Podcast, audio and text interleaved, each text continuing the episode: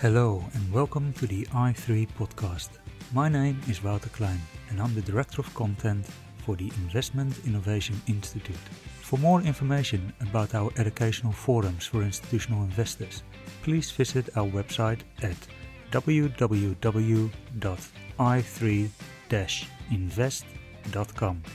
There you can also subscribe to our complimentary newsletter i3 Insights in which we discuss investment strategy and asset allocation questions with asset owners around the world. Now, as you all know, we love our disclaimers in this industry, so here's ours. This recording is for educational purposes only. It does not constitute financial advice. Please enjoy the show.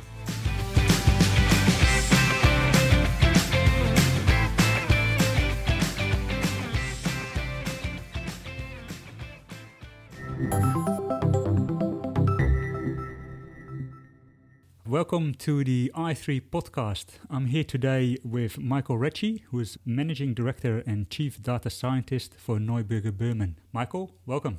Great to be here.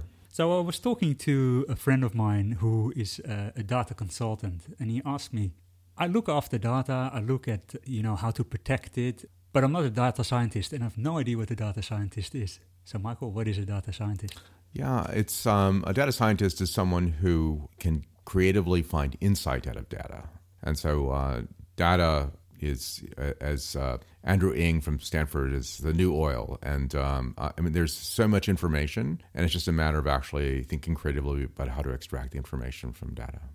So, how did you get into this uh, field? Because I think you were an academic for many years before. Um, you've done degrees in other uh, uh, disciplines as well. How did you come to data science? Well, interestingly, actually, my, my first job was uh, in data. So, I um, did uh, undergraduate work in uh, math and physics. And um, in fact, as a summer uh, intern, I got a job at Intel and eventually went to work for Intel after doing some graduate work in physics. Um, and my job was actually analyzing data on uh, the production process for making microprocessors, uh, which characteristics, of what the region of the production parameters where things would work. Um, and so it was called a product engineer. And so I guess from the, my entire career, I've been analyzing data to, to try to, uh, to find um, how to make things work.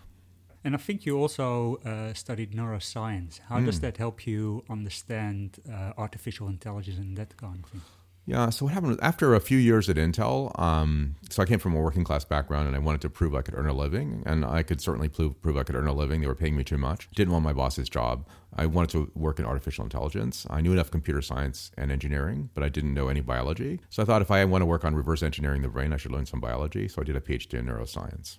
And have you been able to reverse engineer the brain? Actually, yeah, it was uh, it was uh, fantastic. In fact, um, I was very very lucky because my advisor in neuroscience was a guy named John O'Keefe, and he had some phenomenal ideas about how the brain worked, and I worked with him on it, helped him build some engineering to answer the questions, and he won the uh, Nobel Prize in Medicine in 2014 projected my image on the wall in Stockholm, which is as close as I ever get. Fair enough. It's further than I get. Um, so, how did you then get involved into the investment field in the asset management industry? Yeah, so um, uh, so I've been the, what I liked about being an academic was the freedom to think about big open problems, but I missed the impact of um, uh, being in industry. At Intel, if you had a new idea, a million copies go, could go out of the factory the next month. So I helped my students start a couple of startup companies. Um, the first one was analyzing bank uh, data in order to find uh, money laundering and white collar crime. We had 18 of the top 25 banks when we sold that business to Warburg Pincus in 2005. Um, then I helped another student start a business um, analyzing online activity to decide what ad to show people in real time. And um, I was running engineering at that firm in uh, 2014 when I was recruited into finance. And interestingly, that those problems are very, very relevant to finance because if you know what ad to show someone and ad online advertising has become almost uncanny in its accuracy. If you know what ad to show someone, you know what product they're interested in. And if you know that across all products and services, you know which companies are winning in the marketplace. And that's not priced into stocks. So it became very clear that that knowledge of uh, what people were wanted to buy was actually going to be much more useful in finance than even it was in advertising. Now, when you see today, there seems to be a lot of demand for data scientists, and it seems that every institutional investor at least is trying to do something in this space. Do you get an idea that that is warranted, or, or do you think there is too high expectations around what you can achieve with data science? Well, I actually um, think it's absolutely warranted, and I think that the expectations of what will be achieved with data science are still not quite at the level that's what will be achieved. I believe the data science driven investing will be bigger than the quant revolution was. But on the other hand, I also believe that um, there's a great um, story around what Gartner calls the hype cycle. And we're in the first peak of the hype, cycle, which is sort of a place where you have more heat than light. Uh, so I think many people and their enthusiasm to get into data science aren't going to do it the right way. And they're going to end up um, spending lots of money, becoming disillusioned, and almost miss the second peak of uh, the, the, where real success happens. Yeah, on that on that last point, this is why why I asked the question: Is is it being overhyped? Because I've seen some organizations that really embrace the idea, but then they identified certain sources of data or data sets that they thought might be interesting for the organization, build the infrastructure, got the data set in, and then they were not what we do. They they actually didn't find a, a, way to extract value or, or, a benefit out of it. Yeah, it's um, I guess what's it's called in computer science a bootstrapping problem, is you don't know what you don't know, um, and um, it's very hard for firms to actually figure out how to get started. They very clearly understand that they might miss something if they don't get started, but um, it's going to be quite easy for them to make wrong turns um, and to get burned and spend too much money doing the wrong thing. I'll tell you that most of the data that people want to sell is not useful. About 5% of the data that, you know, from vendors that you could buy is actually useful. And so, you know, a 1 in 20 shot is a is a pretty high risk if you don't know what you're doing. Yeah, and I think the additional problem as well is that a lot of new data sets that are coming out are coming out of startups and mm. so you don't know if they're going to be around in a couple of years' time. How do you manage uh, the integrity of, of uh, sourcing the data? Yeah, I mean, the other related problem in that space is that um, they want to provide a value add. I mean, some of these vendors, the data isn't theirs, and they want sort of a broker fee for a finder's fee. But uh, and that's almost okay. But the ones who want to do their own data science to add value to it, there's a really big risk that they've muddled it in the process of actually trying to add value. But you know the point you raise is also true that some of those um, businesses um, might not survive themselves. And if you want access to the data, you know, it, like anything, um, it's practice, practice, practice, right? So it's just a matter of actually getting closer to that and starting with some degree of expertise in the process. Um, you know, part of what we found is that you just have to learn to ask the right questions, like anything else in any other vendor you're trying to work with. You know, one of the questions which I find most useful uh, with with uh, data vendors is asking uh, where ground truth comes from. So if they're trying to tell you something, how do they normalize it? How do they actually compare it to some source of ground truth so that you can you can tell if it works? The other thing I, I try to do with data vendors is to put the onus on them to prove um, its utility, um, and I think that that can help a lot. I understand as well that when you bring it into the asset management space, that one of the problems with a lot of the data is that it it, it doesn't deal well with time series. Have you found a solution to this? Uh, the data is less about time series, and you know I think the uh, the challenge is that the existing folks in asset managers who know who are most comfortable in dealing with data tend to come from a quant background, and everyone um, is comfortable with their own starting point. and so they want to start there. And so they ask questions about time series, they ask questions about 10 years of history, and so on and so forth. And, I, and uh, in many cases with these data sets, those are n- not the right questions. I, in fact, I find that the way that fundamental investors think about um, their problems is the right set of problems, um, but they don't have the math and computer science methods to think about those problems. And so, so it's it, it really is uh, in the middle of the two. And if I could just take a second, I'll tell you a, a quick um, anecdote related to that. And that is that um, uh, fundamental investors they want to get more involved in quantitative processes. So what they'll do is hire an analyst, have him scrape the web, find me the magic number, and then I'll manually put it in my spreadsheet. And the quant investors, they want to get more involved in fundamentals, but they want to have history and they and they want to stay stay true to their process. So I have a friend, uh, Richard Sloan. He teaches a two semester graduate class at USC. He writes textbooks on valuation. He has quants calling him up and asking him, "Okay, now I have you on the phone. What ratio should I use?" And he wants to tell him, if I could reduce it to a single ratio, why do I have to teach a two semester graduate class? And so essentially, they, you know, everyone wants to bring the problem into their own comfort zone as opposed to thinking about this as a brand new problem which has its own features. And so I think that um, uh, signal processing and lots of history are less important, sort of absolute measures, but less important than sort of a relative measure of which company is gaining market share and gaining a certain a total addressable market in terms of their customer base, and which ones are losing it. And that's information that doesn't require lots of time series and lots of history. It's more what I would call a spatial ensemble than a temporal ensemble. Is that the right way to think about these things, where you use traditional techniques but then enhance them with uh, data science? It's it is a combination of the two areas, but I think that. Um, there are lots of ways of thinking about how to combine the two areas. Uh, we have the opportunity at Neuberger to actually look at what I think is the strongest way to do it, and that is start with the fundamental model, which is a financial model of the business, and elaborate it in more detail and updated it automatically at scale with computers. And so you're really starting with a fundamental model. I mean, the fact that it's quantitative, it just means you're using computers. And it's much less to do with, um, you know, stochastic calculus or some of the signal processing methods that, that sort of have been common in education systems around quant. So, what are some of the promises that, that the more artificial intelligence, machine learning type strategies uh, hold? Because I think one of the issues there is as well that um, some of the strategies have some promise, but then to bring it back into a fiduciary environment where you have to explain what it's doing mm. and explain every step along the way, that can sometimes be a bit challenging.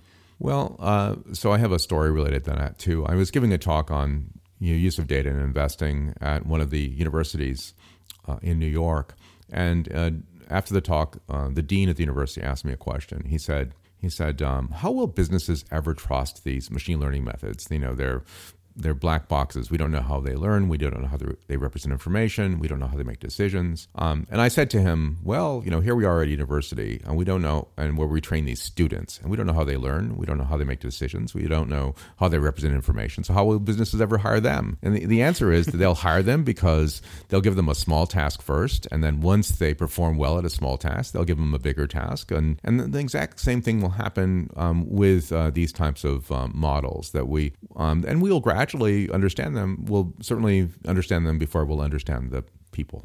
So it's not so much the problem with machine learning, but with machine teaching.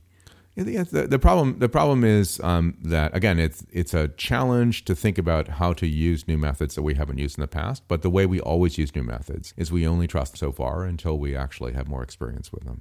Yeah. So you've been in this field a long time. Um, can you tell me some of the changes that you've seen over the year? Um, there's obviously, obviously a lot more data to play with, but have the techniques changed as well? Yeah, I think the, the techniques certainly have changed. I mean, I, I, I think that some of the first methods of using data were really using data in its itself directly. Um, so, um, as I like to say, you take the data, you remove the outliers, um, you um, normalize it, then you shred it and put it in the soup. Um, you know, that's sort of a quant method. Um, I think the um now you might need more data sources in order to understand it. And what we're doing is we're inferring things like demographics and psychographics from the data. So if I look at credit card transactions, I can infer male, female. I can infer a millennial, baby boomer. I can uh, know income level and so on and so forth. And then I can look at um, who are in the customer base of uh, what types of individuals are in the customer base and and is a is a company expanding its customer base or is it just getting more loyalty spend from the same customer base? Or is it losing some of that customer base to,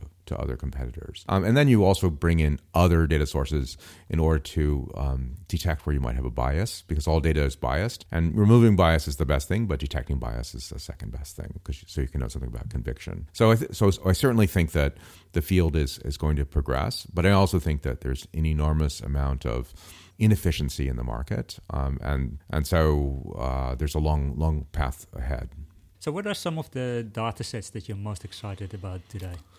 Yeah, well, interestingly, one of the earliest data sets that people are using in this space is uh, credit card transactions. Um, so, um, if the weather is nice, people go shopping. You can get cell phone location and know they took their phone shopping. But if you have credit card transactions, you know what they spent.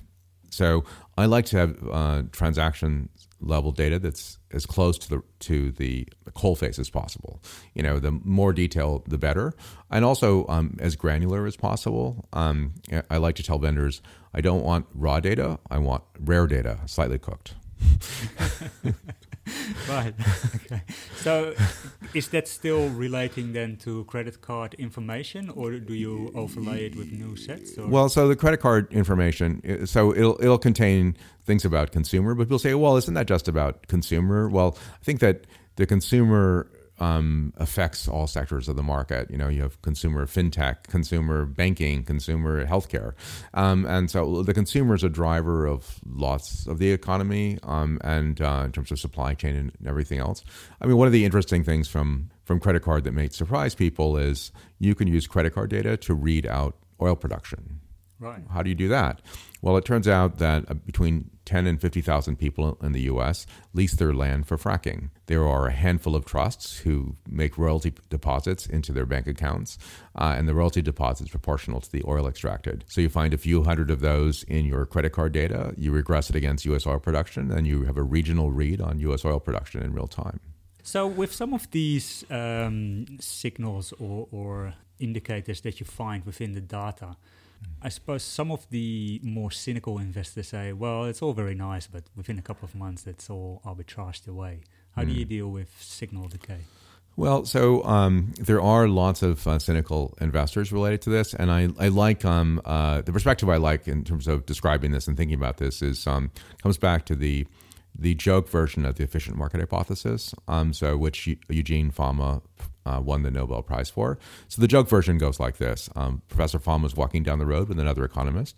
The other economist says to him, Look, Professor Fama, there's $50 on the road. Professor Fama says, It must be counterfeit, or someone else would have picked it up. So when I talk about um, data for investing, um, people say, It must be impossible, or Two Sigma and Citadel would have picked it up. And so it, essentially, um, there's, a, there's a strong belief that, and it's sort of a people have been working very, very hard in this industry to try to make money, and they really are resistant to someone saying you've been walking past a pile of gold as you slaved away to try to use your method, and there's some other methods that actually work better. And you know that's a little bit of a soul destroying you know thing to tell someone. And so i think that there's going to be a lot of reluctance to move into the space. Um, uh, i was speaking um, a couple of years ago with a fellow named neil Chriss he's one of the early statistical arbitrage um, quants. He ran the QUBIS function for uh, neil, steve cohen. Um, he built his own firm called Hutchin Hill. He's he's described in the book called the quants um, uh, from the early chapters. He said he can't count the people who said to him they wish they were in statistical arbitrage 20, 30 years ago because it was like picking up money off the street. It was very easy to construct a strategy that made money. So the reason why they weren't in statistical arbitrage is because doing signal processing with PhDs in physics wasn't the way they thought about investing. He said 10, 20 years from now, people are going to look back at this period of time and say, gee, I wish I was in data driven investing in the early days. Yeah. But the reason why they won't be is because it's very different from the way they think about investing. And so, you know, it's, um, you know, I I think uh, it's useful, and I like public speaking related to con- uh, explaining how this method works. But I, I certainly think that many many people um, will. Um, there's a quote I love, which is um, I believe it was Churchill, but I might be wrong. He said, "A man will occasionally stumble upon the truth, but usually he picks himself up and continues on." Yes, indeed. So when we look at uh, where we are today, um, you said that it's a very different way of thinking about investing, but probably people are a little bit more familiar with it today than they were probably 20 years ago. Mm. To what degree do you think that going forward this will become more of an arms race in the sense that the person with the largest budget and computers will be able to extract the most value from this type of data? Yeah, so um, just to, to quickly address the first part of that, I, I, do think people are very aware of the idea of using data for investing. But one of the things that they aren't thinking about sufficiently is uh, the technology changes that are required. Uh, most bricks and mortar businesses, and I include most asset managers in this category, they they treat technology. They only want to stay, you know, 10 years behind in technology. And so the technology stack they need really to process this data. And not only that, they're not used to engaging technologists as creative participants in the business. They're used to engaging them as people who do work orders. And so it's that change in their engagement which is going to be important. But to get to the arms race question, um, you know, one of the things that um, we've uh, managed to do with some experience is to acquire the same data for much, much less money. So, for example, I pay 120th about for the credit card data compared to what I paid for it at a hedge fund. The story is actually very straightforward. Um, and the story is that um, when I approached the, the vendor that sells the data, I said to them, look, um, I want to pay essentially 120th what I paid when I was at the hedge fund. And they laughed at me. And um, I said, why would we ever do that? I said, well, you can take the data and delay it by a month. Now go to the hedge funds that trade on events and ask them how much they'll pay for it if it's delayed by a month. The answer is zero because they want to trade on events and we care about long-term capital gains. So you're not selling to any asset managers at all, and they don't, uh, and and because they don't want to compete with these hedge funds uh, for price. But if you, but they don't mind if the data is delayed. So I help you build an entire new channel for selling your product before we have any more conversation. I get it for my price. So I, I was at a um, an event uh, last year with our uh, president of our firm, um, and he was asked by one of our investors, "How much does this data cost?" And he said, oh, "Well, this data is really expensive. It costs hundreds of thousands of dollars." I said, "No, this data costs millions of dollars. We pay hundreds of thousands. That's a very good way of describing it. So I want to go a little bit back to earlier in the conversation. We we spoke about uh, you have a background in neuroscience as well. Mm-hmm. And recently, I was talking to one of the, the neuroscientists at one of the universities here in Australia, and he had this interesting concept ar- around the type of problems that people try to solve. And he basically illustrated it uh, in, in, a way with a jigsaw puzzle and with a jar of uh, different colored uh, lollies. And he said, a lot of the problems we try to solve in investment is the lolly jar, where it's a game of probability. The more samples you're allowed to take, the more accurate your solution will be. But there's another type of problem, and that is all the information is already there. You have the jigsaw, it's about how you put it together that is going to give you the right solution. And he says, often investing, the information is there, but how you put it together is whether you're going to extract value or not. So many people are solving the wrong problem. What is your opinion on that? I think it's I think it's right. I absolutely think the information is out there, and I think that um, people have been um, not paying attention to it because it doesn't fit in the way they think about uh, processes. So I think it's it's creatively thinking about how to use the information that's out there, and, and I find it sometimes um, quite surprising that um, uh, something as driven by straightforward metrics of performance, like investing, that it isn't actually making those creative steps to think about how to use information uh, better than it has in the past. I come only to the investing world uh, five years ago, but you know, and I have to say, from the outside, I expected it to be much more efficient at that puzzle solving problem than when I arrived, and I found it to be. So there's lots of room for improvement. Oh, there's an enormous amount of room for, room for improvement. I mean, when you watch the reactions to, of markets to information, and you you sort of um, shake your head and think, well, gee, why is the market not as more informed than it, it seems to be? Yeah. Now you, you spoke about um, the hedge fund where you had to pay a lot more because it's uh, more about the events rather than a long-term uh, time frame.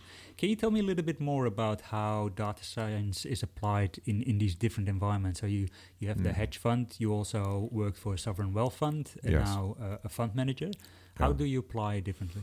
Yeah, so I think there are three primary time domains um, that are distinct where people think about using data for investing. Um, and I've been involved in two of those time domains. So let's just lay out all three of them. So the first time domain is um, a time domain where you're using information like social media, news, and sentiment. And so if I know before you do because I'm using natural language processing in a computer and consuming lots of news sources, that Panasonic is going to not um, um, do this next round of investing in the Gigafactory, then Tesla stock is certainly going to go down today. And so that's a that's a front running race. And so um, uh, it's sort of a race towards high frequency trading in the shortest time domain. Uh, that that uh, use of data I've not been particularly involved in. The second time domain is around quarterly earnings. Now, quarterly earnings um, are fascinating because um, when companies tell you how they're doing, there are all these so called earning surprises. And the mere fact that there are earning surprises is the clearest indication that the market's not efficient. Because if we're surprised, it clearly isn't priced in. Yes. so, so, um, uh, and w- but what the CEO and CFO will tell you is uh, something about top line revenue, something about earnings per share, something about future guidance. All of those things are discoverable in data, and the data can actually compete quite well with discretionary folks at guessing that information. With discretionary folks are sometimes using social networking and spreadsheets and, and other sources. I describe them, some of them as listening to the chirping birds and they learn over time that when this bird chirps that way, they have to do something. Yeah. Um, and so, um, so that's the second time domain.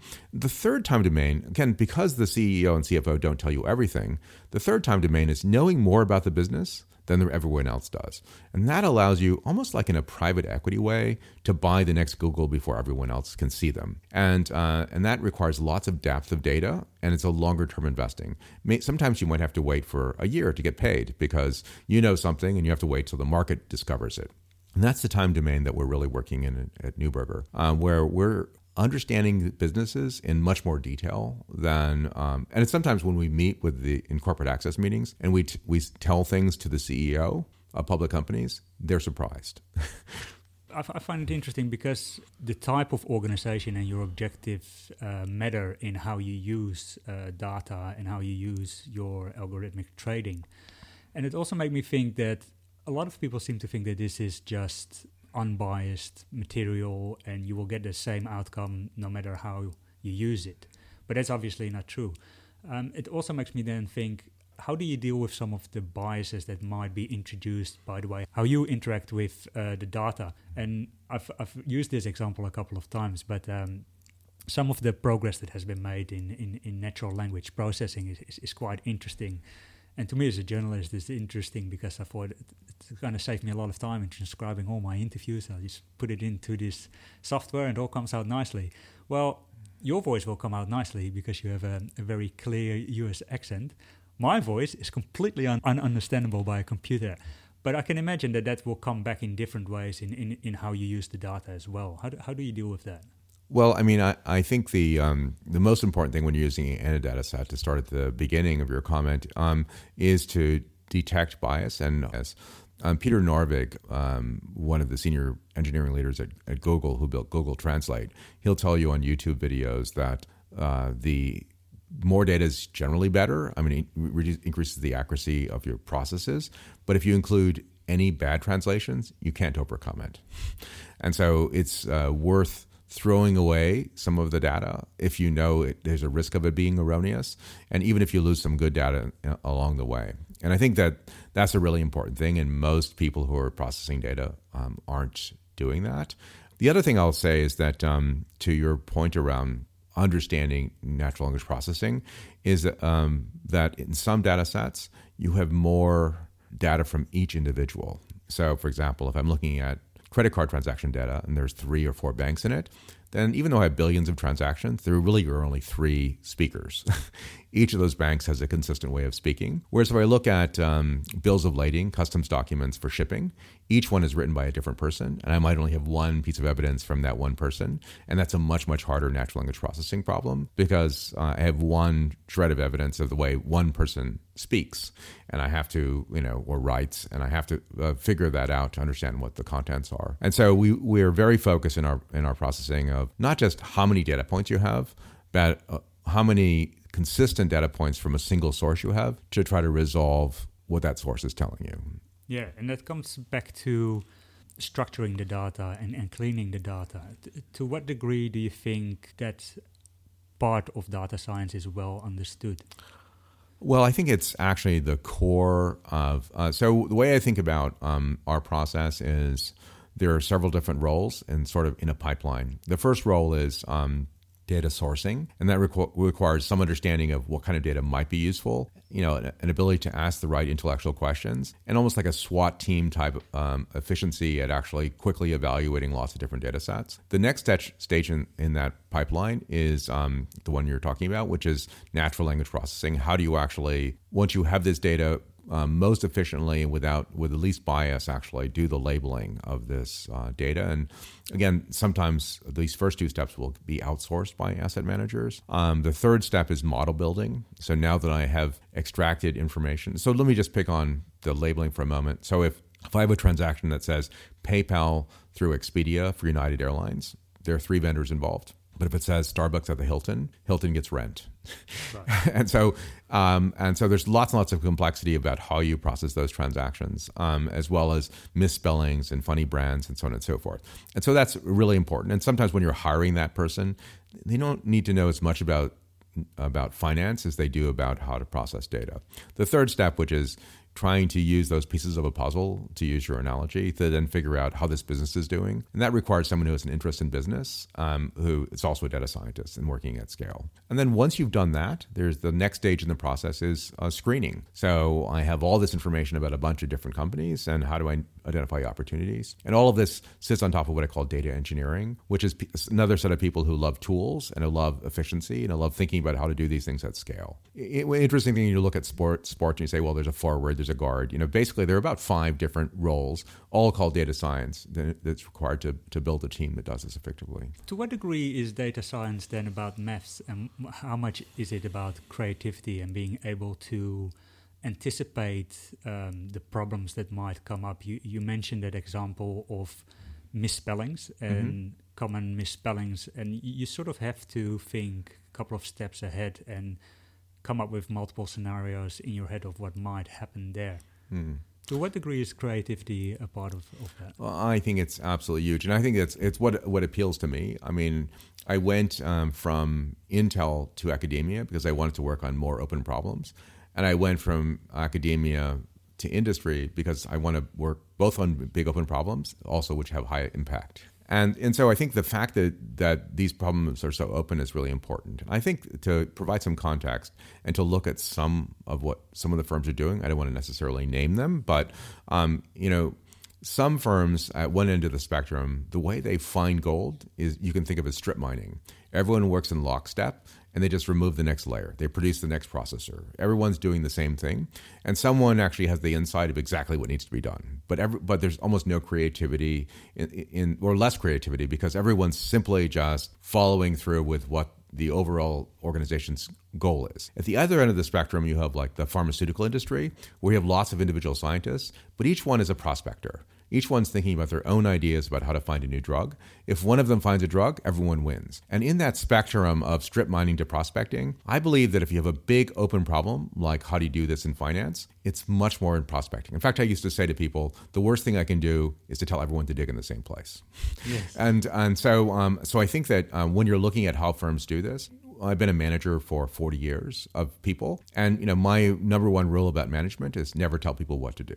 Right. And so you you you want to actually inspire people with what the um, needs to be done and the metrics for measuring that, and you want to have as diverse a set of people as possible to come up with lots of crazy ideas for how to do it, and that's what makes it fun, and that's what makes it successful.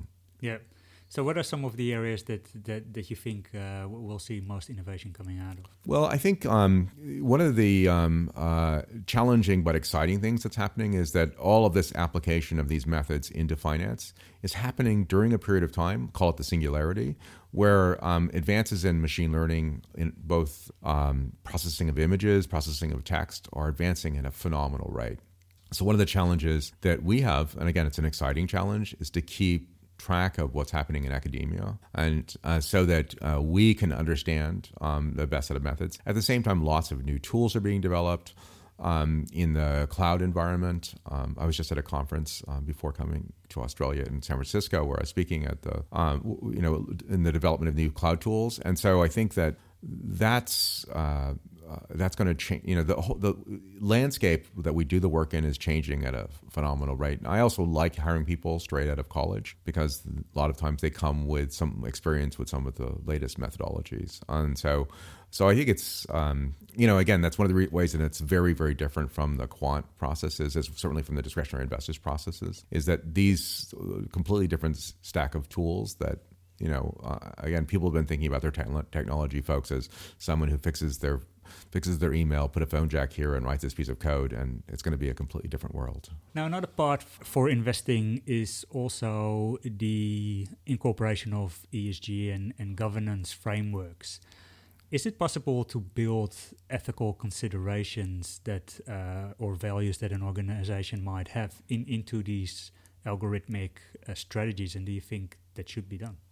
Oh, absolutely. Yeah. Um, and I, you know, I think that um, there's lots of uh, academic research that shows that you actually get paid for doing the right thing.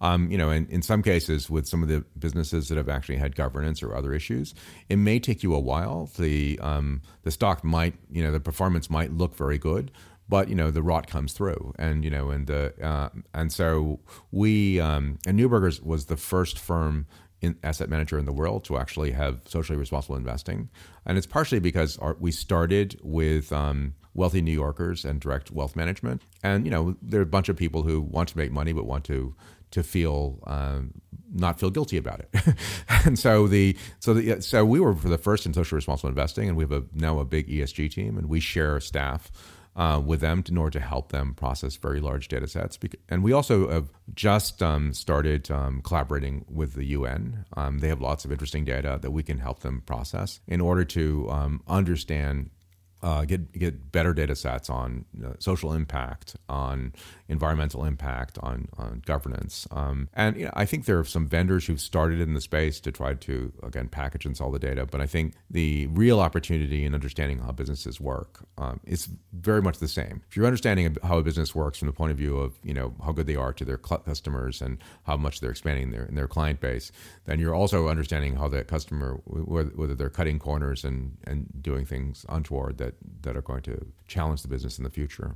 So it's not simply a matter of building some negative screens into an algorithm. I don't think so. I think it's really a matter of um, again. I think uh, largely due to inexpensive electronics, there's information about every aspect of businesses that is out there in the world, and um, uh, what the data are doing, just to your puzzle analogy, is putting together this picture puzzle to tell you everything about a company.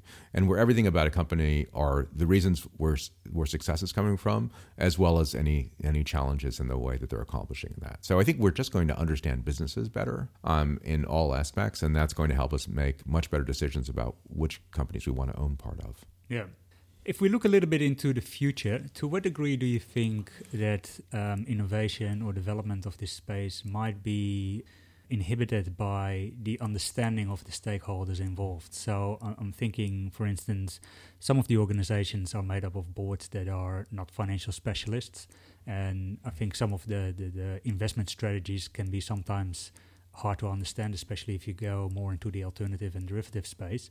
Then you put on top of this this layer of data science that might be a whole another complexity uh, to them as well. Um, how, how important uh, do you think it is to get stakeholder buy-in when you developing these strategies? Oh, I I mean I think the um, the nice thing about these strategies, I'll say to look at it from the other direction, is that people automatically understand it better. In fact, uh, our our um, I've heard from many people in the industry that if you try to convince a CIO on some quant strategy, the CIO might understand it, but then they also have to explain it to their investment board. And uh, because of the, the challenge in sort of communicating that, that corresponds to a larger margin of safety between your guaranteed uh, returns and and uh, the, the management fee.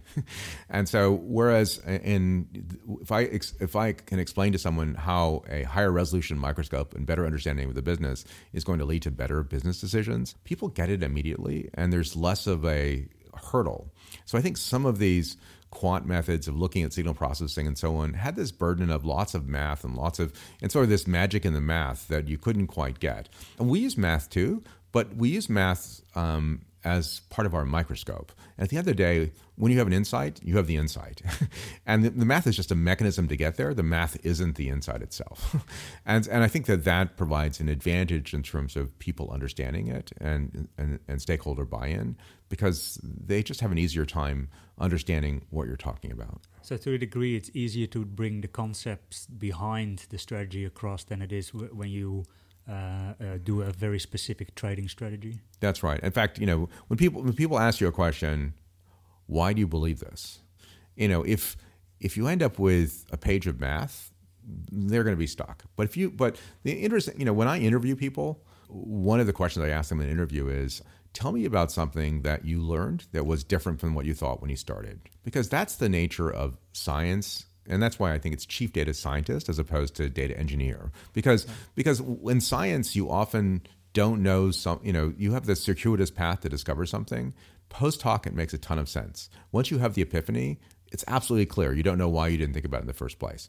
And so it's those types of insights that you're looking for in people you want to hire because that's what the data science is about. And so once you have the insight, once you've found the path, everyone completely gets it. So what was so, what was one of the more interesting answers to that question that you've received in these interviews? Uh, you know, I let them take any field that they've been working in, like you know, from what they were doing in physics, physics or otherwise. Um, but you know, one of the examples um, uh, from uh, I would say is that someone was actually looking at um, for a uh, supermarket. The supermarket wanted to print personalized coupons, uh, you know, uh, for uh, for to come back. The supermarket had a top-down belief that the way to partition their customers was by um, life stage you know, single, you know, single married young kids, you know, all the way to, you know, uh, retired, and lifestyle, which is a proxy for wealth, and that's, you know, let me just figure out what what they're buying and figure out what coupon to, and but the this particular person discovered that the better partitioning was where they'd immigrated from and how long they'd been in the country. Right. And that was actually a better predictor of the things they were buying than the than the parameters you're starting with. And so the the, the trick is that with top-down classifications, and this is also relevant in this whole idea of how you evaluate people. If you start with a top-down classification, you're essentially starting with a pre-constructed framework. And if you're starting with the data, you really don't have a preconcept, a preconcept figure out what the data tells you and you know and i think that's what's exciting to me about this data driven process is finding methods to start with. In fact people are talking about build a model of a company one customer at a time. Yeah. so that if i can figure out how each customer relationship looks and i can sum it up and look like the health of the company. And really i think it's this this approach of starting with the data and then coming up with what is it, what does it tell you as opposed to seeing if it if it validates some top down hypothesis that you have from what the framework should, is telling you. Yeah and if we do a little bit of uh, crystal ball gazing, next five years, where do you think um, this field will develop? Where are the most interesting parts? Yeah. So again, I think that um, so we're I've been teaching at every place I've been, and I just finished the first class at Neuberger teaching portfolio managers how to code. Um, and I, you know, there's been a debate about are quants going to get interested in business? Most of them don't read the Wall Street Journal, or are um, um, fundamental investors going to learn to program?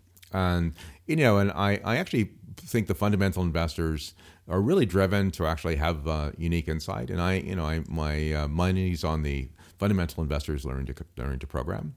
They already write very complicated uh, macros, um, and so. Um, so uh, I think that what's going to happen is that um, we're going to end up with a set of asset managers um, who are using the right methods, who are going to, you know, be once again better than indices and better than other asset managers, and they'll be uh, they'll be you know doing significantly better. I mean, other thing is I think that we're going to have more and more data scientists. Uh, you know, we embed data scientists also in investing teams, and in some cases, the team then steals the person, and you hire some more data scientists. Um, then people ask me, how many data scientists do we need when we're done? And I use a quote from Alexander Graham Bell. Um, he was asked, how many phones does the world need? His answer was, each town needs at least one. so, so if I tell you everyone's going to be a data scientist, you might not believe me. But if I tell you each town needs one, you'll believe me. it's, it's very interesting because I had a conversation with one of the uh, people in, in this field, and he still felt that the first response was, "Okay, we've got this new strategy. We think this is going to work. Can you please automate it?" And his response was, "If it's just the automation piece, you should know how to code." Mm-hmm. Do you think that we we'll head there where every portfolio manager need to be able to code? Yeah, I've been speaking to lots of universities, and I they don't really have the right degree program. I think the people who will be golden in the future are people who can think about business-driven valuation of companies and can code and do math. And there's no degree program that's generating them, much like there wasn't a quant uh, degree program before. And I think that's the degree program that will will come about. In fact, I tell people who are students, I say, don't graduate until you can code. Um, because it doesn't matter what field you're going into. Um, coding is one of the most powerful things that that to uh, future proof whatever your career is going to be. So um, um, I absolutely do think that um, you know, and I, again, I think that there are going to be lots of jobs that are going to be automated away. I mean, there was an interesting statistic I was reading the other day. Um, uh, that most people think that almost many, 90% of the jobs will be done by robots or automation, but um, also the vast majority don't think it's their job. so yes. it'll be interesting to see what happens in the, in the next yes. next set of years. But again, the best way to future proof a career is to actually get uh, involved in uh, coding early. Mind you, I think if you ask most people if they thought they were going to be doing what they're doing right now 20 years ago, then none of them would have predicted that either. So yeah. I think at the same time, jobs will change and there will still be jobs around. They will be just very different.